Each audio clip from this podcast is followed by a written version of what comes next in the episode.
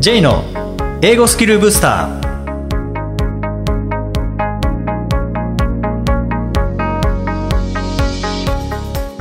こんにちは。J こと早川浩二です。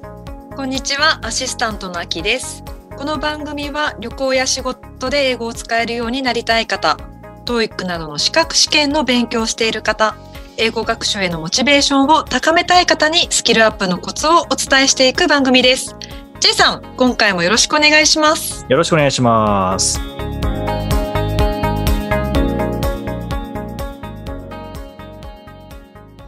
あきさん、あの、学生さんとか社会人の方でも、成果が出やすい方っていますよね。そうですね。うん、これ、どういう傾向がありますか？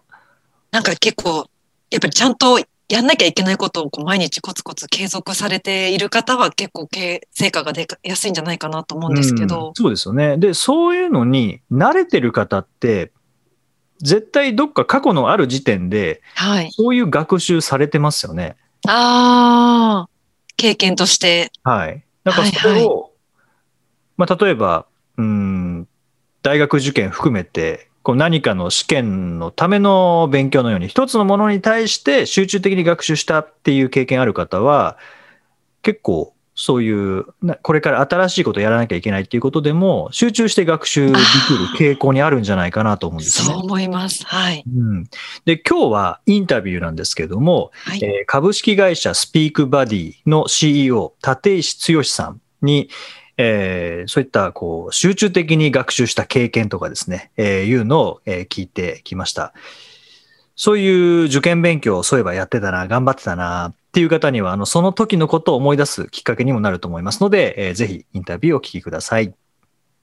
えー、今回は AI 英会話、スピークバディ、それからオンライン英語コーチング、スパルタバディを提供されている株式会社スピークバディの CEO、立石剛さんにお越しいただきました。えー、立石さんよろしくお願いします。よろしくお願いいたします。立石でございます。えー、立石さんは今はなんと TOEIC 満点の実力をお持ちということですけども、もともと高校時代は英語がクラスで一番できなかったっていうことですよね。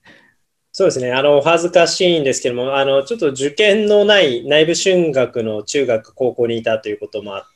はい、あの英語の勉強を始めたのが、まあ、大学生になった二十歳からでして、うん、あの就職活動であの、まあ、たまたま外資系の会社から内定をいただいた、まあ、その頃から、はい、英語の勉強を始めました。うん。で大学時代に受けた TOEIC も280点っていうことを拝見したんですけども、はい、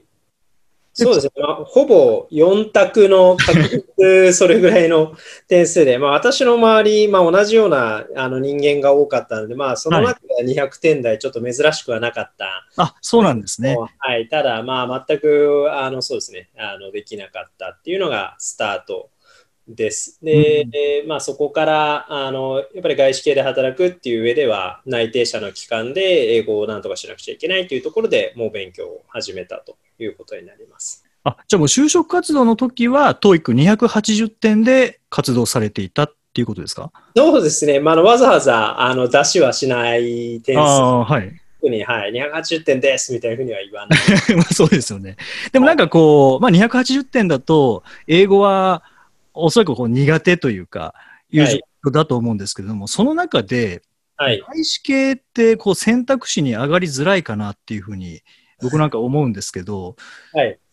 なぜ外資系を選ばれたんでしょうか？そうですね、まああのまあ、証券会社、まあ、投資銀行と言われるようなところに入ったんですけども、まあ、外資系の会社の方が、まあ、あの優秀な方が多かったっていうのは、まあ、当時あったって言ったところと、まあ、非常にこう厳しいあの競争環境っていうのがあの自分は魅力的に映って、まあ、こういった方々と働きたいなっていうふうに思ったっていうのがありますね。はい。あとは結構その頃は結構無邪気にあの給料も外資系はいいのでみたいなところで魅力に感じたっていうのは覚えています。うんじゃあその時はこう、まあ、最将来的にはやっぱり英語勉強しなきゃいけないんだろうなっていうのはなんとなくは頭にあったんですか？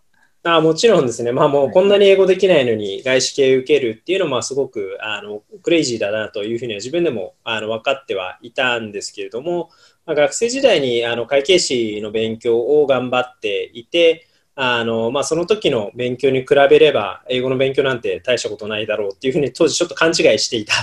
ところがあって、まあ、それをこう、本当にそう信じて、あの、面接とかでも、英語は、まあ、内定者期間の1年間も、あの、必死に勉強するんで、大丈夫ですと。まあ、会計士時代に1日12時間とか14時間とか勉強していたので、まあ、そのノリで、やれば英語もなんとかなるだろうなっていうふうに思ったんですけど、まあ大きな間違いだったあそうなんです。そうすると、会計士の勉強よりも簡単ではなかったっていうことですかね。そうですね、まあ、会計士の受験も1年半で、まあ、10時間で、まあ、そうですね、5000、6000時間ぐらいは多分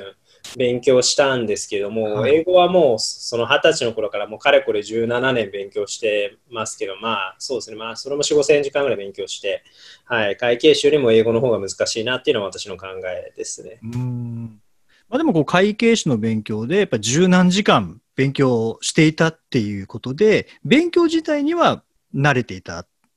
っていう感じなんですかね。そうですね、もう本当に一日朝から晩まで勉強するっていうのには当時すごく慣れていたので、まあ、あの一日テキストを一冊終わらすみたいなのは結構、はい、できるだろうなっていうふうには思っていたところはありました。そのなかなかこう十何時間勉強するって簡単ではないと思うんですけども、それは何かこう戦略的にこう一日の使い方とかっていうのはスケジュールをこうきっちり立てて学習されたんですか？そうですね。あの、まあ、やっぱりできるだけ勉強以外の時間を最低限にするっていうところでは、あの、まあ、お風呂とかご飯とか、そういう時間はできるだけ短くするっていう、なんか変な努力をしていたという記憶が、まあ、会計次第もありますし、まあ、その就活からのその英語学習のところでも、まあ、できるだけ集中してできるようにはあの頑張っていた、えー、ところではあります。まあ、あの時間を1、2時間とかに切って、まあ、あのそうですね、まあ、休憩を挟みながらやっていくっていうようなやり方です。なるほど。で、まあ、英語学習もこう数千時間かけてきたということですけども、はい、立石さん、どんな学習をされたんですか？そうですね、私、本当にゼロからだったので、もう最初はもう、あの、お恥ずかしいんですけど、中学の英文法を復習するっていう本を、中学の英文法を10時間で復習する本っていうのを買って、もう本当にもう微動した何ぞやみたいなところからあの勉強をスタートして、で、あの、まあ、 TOEIC はやっぱりこう、あの受けた方がいいマイルストーンになるので、まあ、その次に受けた TOEIC で、まあ、500何十点ぐらいですかねって言ったところで、まあ、確か、えっ、ー、と、2ヶ月ぐらいこう勉強してやったと思うんですけども、はい、やって、あの、 TOEIC を受けながら、まあ、あとは会社、内定者研修として会社が英会話のレッスンをあの提供してくれてたのもあるんですけども、それだけで足りなかったので、まああのまあ、ラドという、まあ、当時 NOVA みたいな英会話学校があったんですけども、まあ、そこに通ったりして、あの英会話も本当に一番下のクラスから、まあ、文法も一番ゼロからみたいな感じで勉強をしました。うん。で入社まで1年ぐらいっていうふうにおっしゃってましたけども、その1年間でどのくらい伸ばされたんですか？そうですね、入社した時には確か、まあ、 TOEIC とかでは、まあ、700後半か800ぐらいのところにはなってたかなっていうふうに思っていて、でこれ私の、まあ、大きな間違いなんですけども、まあ、 TOEICって990点満点なので、まあ、7、800ぐらい取れたら英語ってペラペラになってるのかなって勝手に当時は思っていて、ただまあややって点数は上がれども全然自分はペラペラにならないっていうところで、あの大きな間違いをしていたなというところですね。まあ、あの TOEIC900後半とかでもやっぱり英語喋り苦手っていうような方もいらっしゃるぐらいなので、まあ、 TOEICのあのその満点が頂上じゃないっていうのは本当にあのまあ、大きな勘違い。ではあったまま、まあ、入社になったといったところであります。うん。その入社した後は実際に英語を使いながら業務をされていたんですか？えーと、そうですね、まあ、外資系とはいえ、まあ、日本のあの拠点なので、まあ、お客様は日本人というところでは、あのまあ、日本語での仕事ももちろんあるっていうようなところでは、まあ半まあ、半々ぐらいですかね、うん、あの海外との案件とか、まあ、英語の仕事ももちろんあるんですけども、まあ、そういった中では、まあ、自分は比較的、あのまあ、その英語、まあ、海外の案件とかっていうのを回ってあの来づらいようなアサインになってたまあ、それはすごい悔しくてあの頑張って勉強したというのはありました。ただ、まあ、入社1年目でニューヨークに研修とかもあったので、まあ、そこではあのもうずっと完全に英語で2ヶ月間過ごさなく、えー、研修過ごさなくちゃいけなかったの、まあ、かなり地獄だったなというのは思います。まあでもこう内定期間のその1年間で280点からまあ800ぐらいまで500点以上のアップを達成されて、で、まあそれっていうのはまあおそらく TOEIC の学習という感じで、まあ、メインだったのかなという気はするんですけども、その後で入社されて、まあ、英語も使いながら、えー、英語力、この会話力っていうのも伸ばされたと思うんですけども、立石さんの中で、今振り返ってみたら、これは効果があったなっていう学習法って、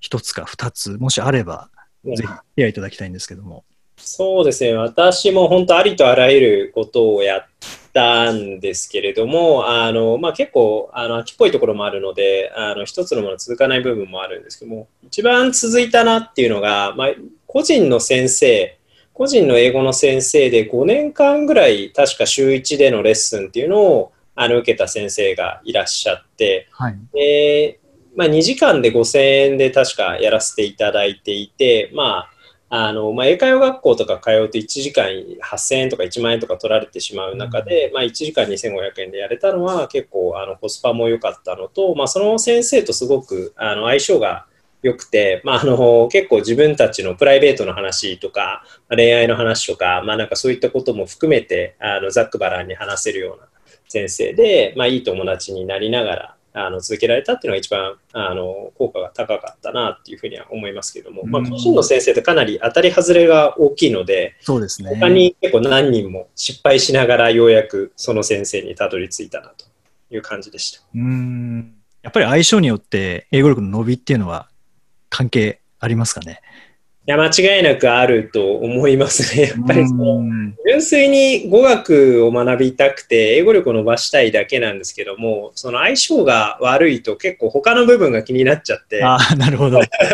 なんか怒らせちゃったなとか、はい、なんか足合わないなとか。っていうことは気になっちゃって、もう語学どころじゃなくなっちゃうのがあって、まあ、なので結構会話相手の先生を探すっていうのはすごく苦労した部分がございます。うんやっぱり言葉の勉強ではある以前に、やっぱりこう人間関係、人間と人間のやりとりっていうのがあると、まあ、そこは相性っていうのがかなり重要になるっていうことですよね。あおっしゃる通りですね。まあ、そこがこう、英語学習、まあ、英会話学習の難しいところなのかなっていうふうには、必ずこう相手を見つけてやらないといけないので。うん、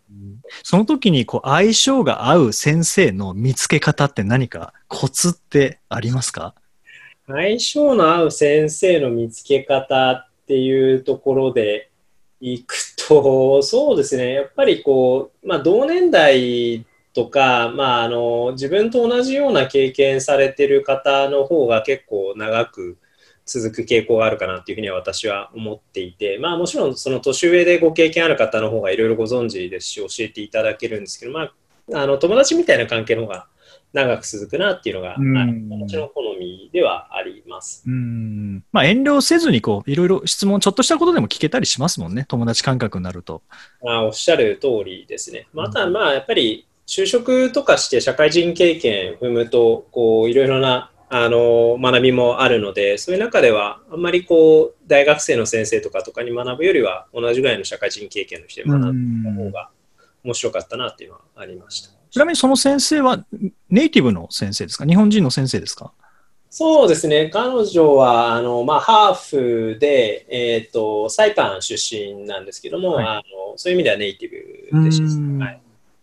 で日本語もわかるっていう感じですかね。日本語も、はい。えー、はい。日本語も少しは話せますけど、まあ、日本語はあの少し弱い部分もあって、まあ、英語の方が完全ネイティブっていうようなです、じゃあ、やりとりはもうずっと英語だけでっていう。そうですね、基本的にはあの英語だけでやって、なんか少しわからないとこあったら日本語で話すとか。うん。で、その立石さんの英語学習の経験を生かしてアプリ開発を始めたっていうそうですね、先ほどやっぱり会話相手を探すのが一番大変というのが私の経験でして、まあ、こうインプットってこう教材もたくさんありますし、まあ、気合い入れればできるんですけれども、はい、やっぱりオンライン英会話とかも予約が大変だったりとか、その英会話の会話相手を探すあのハードルを取っ払おうとしたのが、今やっているあの AI 英会話アプリのあのスピークバディでございます。まさに立石さんの学習法がこう詰まっているアプリっていうような印象で。あそうですね。まあ、その発想のところは私の、その、なんていうか、あの、コンピューターと、えコンピューターで英会話相手になってくれる人がいたらあのいいなっていうようなところは、まあ、きっかけではあったんですけれども、はい、まあ、今はあのそこの言語習得理論のこう専門家のメンバーもいてあのそういったあの専門家の意見とかあの開発メンバーのいろいろなメンバーの意見を取り入れながらやっておりまして、我々の会社は少し特殊で、まあ、 TOEIC満点とか英検1級っていうメンバー結構ゴロゴロいるような会社なので、はい、まあ、そういったメンバーのそれぞれのこう知見を生かしながら開発しております。うん、じゃ今はこう仕事の中でも、今も英語でのやり取りはもうかなり多いというか、もうほぼ英語っていう感じですか？そうですね、社内のデザイナーも外国、オーストラリア出身ですし、まあ、外国籍のエンジニア等もあの複数名所属しておりますので、まあ、そういうメンバーが入るときには英語で仕事してますし、もともと語学が好きな人間が揃ってね、日本人も英語が堪能なメンバーで、あの両方でやっております。今はこうして英語を身につけて、実際に英語を活かして活躍されている立石さんですけども、で、まあ、ちょっとこれはもしそうでなかったらという、こう、家庭の、まあ、家庭法ですよね、の話なんですけども、まあ、過去のこう、え1年間思いっきり勉強した。あの時に、立石さんが英語を身につけずに、そのまま、あ、英語無理だなって諦めてしまったとしたら、当然今の状況はないと思うんですけども、その諦めてしまった立石さん、家庭の話ですけどね、と、はい、今の英語を使っている立石さんの間の差っていうのは、どのぐらいあったと思いますか？そうですね、まあ、その内定者期間の1年間からま数えて十何年あの勉強していて、まあ、そこを英語を諦めていたとしたら、まあ、少なくともその世界は知らなかったっていうのがあるので、まあ、これはすごい大きな差だなと思います。まあ、あの自分は世界一周して、まあ、あの合計で40カ国ぐらい旅するぐらいあの海外好きっていうのもありますし、また、あの香港に駐在させてもらっていたこととかもあったんですけども、それらのすべての経験が英語をやってなかったためできなかったなというふうには思っています。あとはあの最初に入った外資系の会社でもあの海外のあのそういう優秀なタレントの方々とあの働かせていただくっていうのはすごく良い刺激になったので、あのまあ、そういった経験もなかったですし、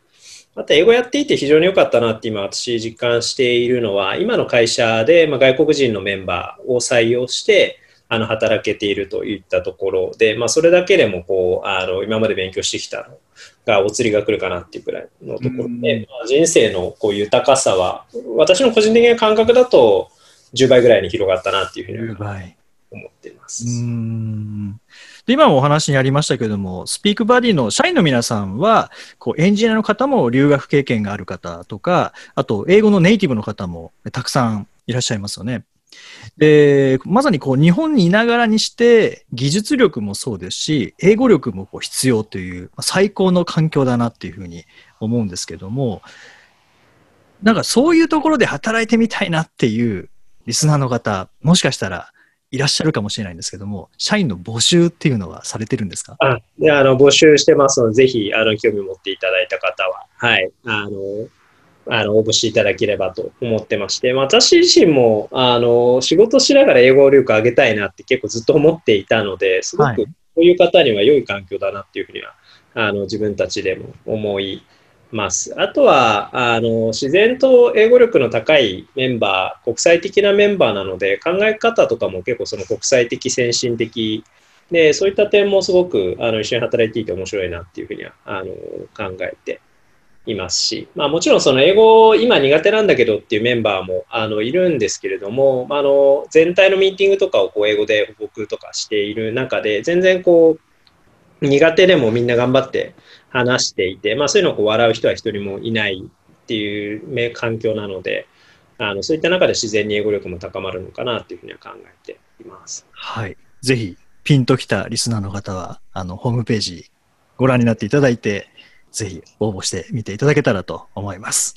えー、立石さん、あの、前半はここまでとさせていただきますけども、ぜひ、あの、後半は、あの、アプリについて、また詳しくお話聞かせてください。はい。では、まずはこちらで終わらせていただきます。えー、今回はどうもありがとうございました。ありがとうございました。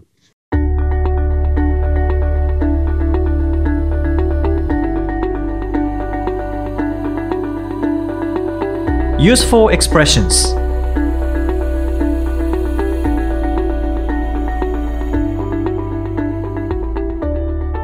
続いてはビジネスや日常で使えるお役立ち表現をご紹介いただきます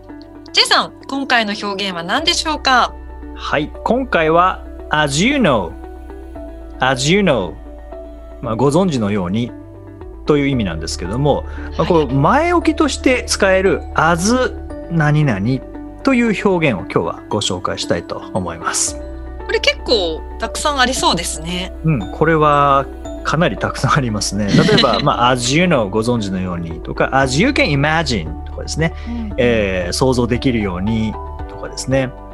あきさん、他に何か思いつくものってありますか、はい。なんかやっぱりこうプレゼンの時とかに何かこうプロジェクターに映して「as you can see」みたいな。見てお分かりのようにみたいな感じで使うのもいいかなとか、うん。あと「as I said before」うん前にも言ったんですけどっていう前置きだったりとか、うんそんな感じで使えるかなと思いますね。そうですよね。これを言うことで、聞き手は何の話してるか分かりますもんね。そうですね。うん、例えば、as you know だったら、あ、これ知ってることを確認のために言ってくれるんだなって分かりますし、はい。えー as you can see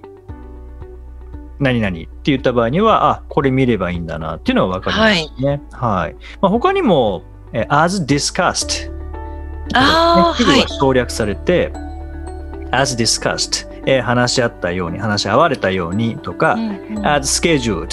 えー予定されているようにとかうんっていうのもまあ使えますもんね。そうですね。うんうん確かにあの一度こう話し合ったこと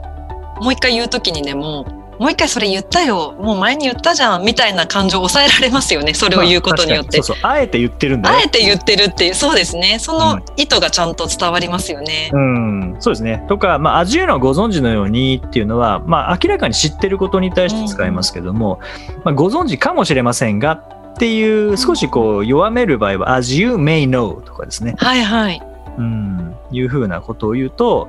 まあ、実はこれ、あ、知らなかったっていう、as you know だと絶対知ってるようなニュアンスになっちゃいますけどね。はいはい you may know って言った場合には、まあ、知らなくても恥ずかしくはない。も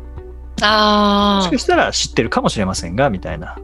そんなニュアンスが出ますありね、ますよね。ぜひこの as you 何々とか as we 何々っていう表現はもう本当これ使えますし何かはい情報を伝える前の前置きとしてあの便利ですのでぜひうんあのいろいろ調べていただくといいかもしれません。はい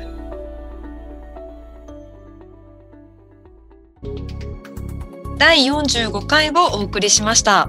J さん、はい。あの YouTube チャンネルにはい新コーナーができてましたね。そうですね。あの思いつきで新しい コーナーどんなコーナーになりますか？